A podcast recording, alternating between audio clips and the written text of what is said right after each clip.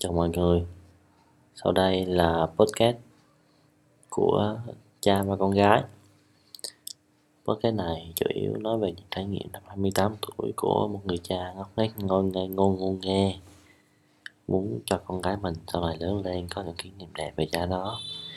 Biết được ở thời điểm đó cha nó là một người như thế nào. Ok, hôm nay thì podcast này sẽ nói về chủ đề tôi sẽ làm gì nếu ngày mai là ngày cuối cùng của cuộc đời. Đây là câu nói rất nổi tiếng của ông Steve Jobs. If today were the last day of your life, could I want to do what I am about, I am about to do today?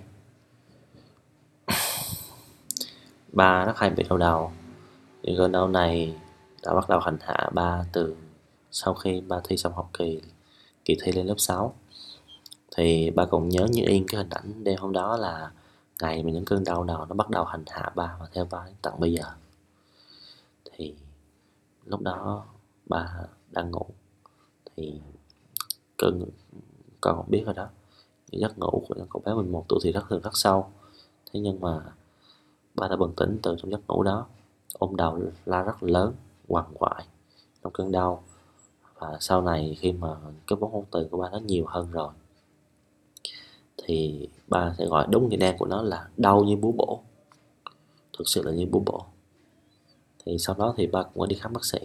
Thì bác sĩ nói rằng do ban ngày ba đi nắng không đội mũ nên đầu bị nóng, đến tối ngủ để độc ướt và cũng có thể do bị ngộ độc bột ngọt hoặc do do vận mạch này kia.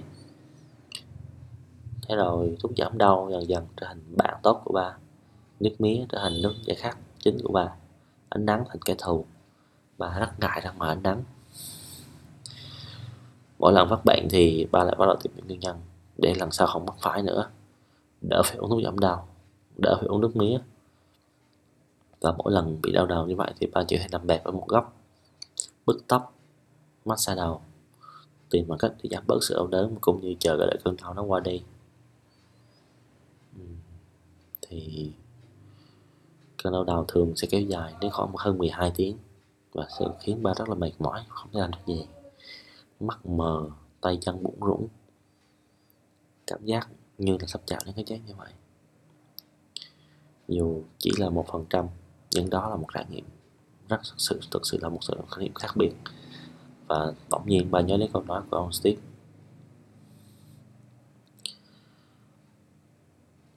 Và mỗi, và càng càng bị đau đầu càng càng nhiều hơn, thì những những trải nghiệm đó giống như là những kinh nghiệm của ba vậy và ba đã bắt đầu lờ mờ thấy được sự hữu hạn của thời gian.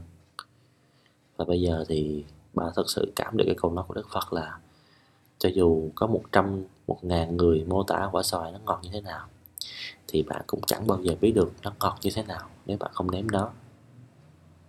Tự nhiên điều này thì không áp dụng cho kích thích ha bởi vì cũng như là hành vi vi phạm pháp luật khác nha. Nên tạm muộn còn hơn không ba quyết định bắt đầu ba quyết định bắt đầu sống. Sống không chỉ vì bản thân ba mà còn vì một tương lai bé nhỏ. Vì một gia đình bé nhỏ của bà trong tương lai gần đây này. Vì bố mẹ bà vì ba còn muốn sống với nhiều người khác nữa. Nên hôm nay ba muốn à, làm cái podcast này để nói về những trải nghiệm của bản thân ở thời điểm hiện tại. Khi ba là 28 tuổi bà cảm thấy là ba nên làm điều này từ rất lâu rồi. À, bởi vì hồi nhỏ ba không được ai dạy dỗ chỉ bảo về những con đường mà ba nên đi những ổ gà ổ voi ba nên tránh. Và ba đã phạm phải rất nhiều sai lầm. Và có những sai lầm mà không thể nào mà thay đổi được.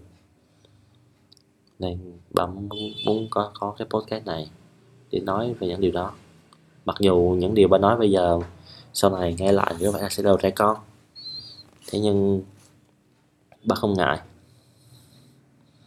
Bởi vì thật ra văn bà cũng chẳng bao giờ hơn 5 điểm.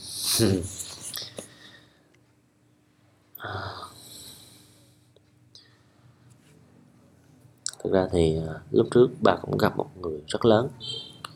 À, bà bảo là bà muốn viết blog cho cháu bà đọc. Blog à?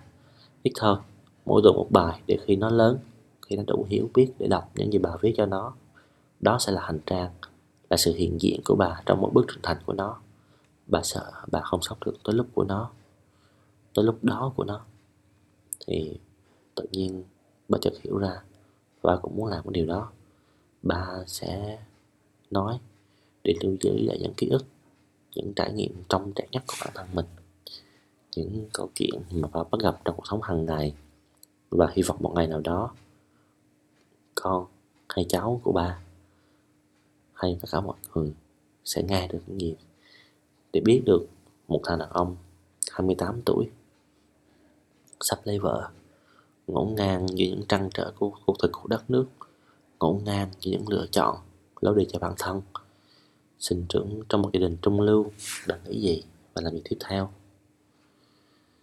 Uhm, ngày mai ba sẽ làm gì? Ba cũng chưa biết nữa. Thế thôi, ba 28 tuổi.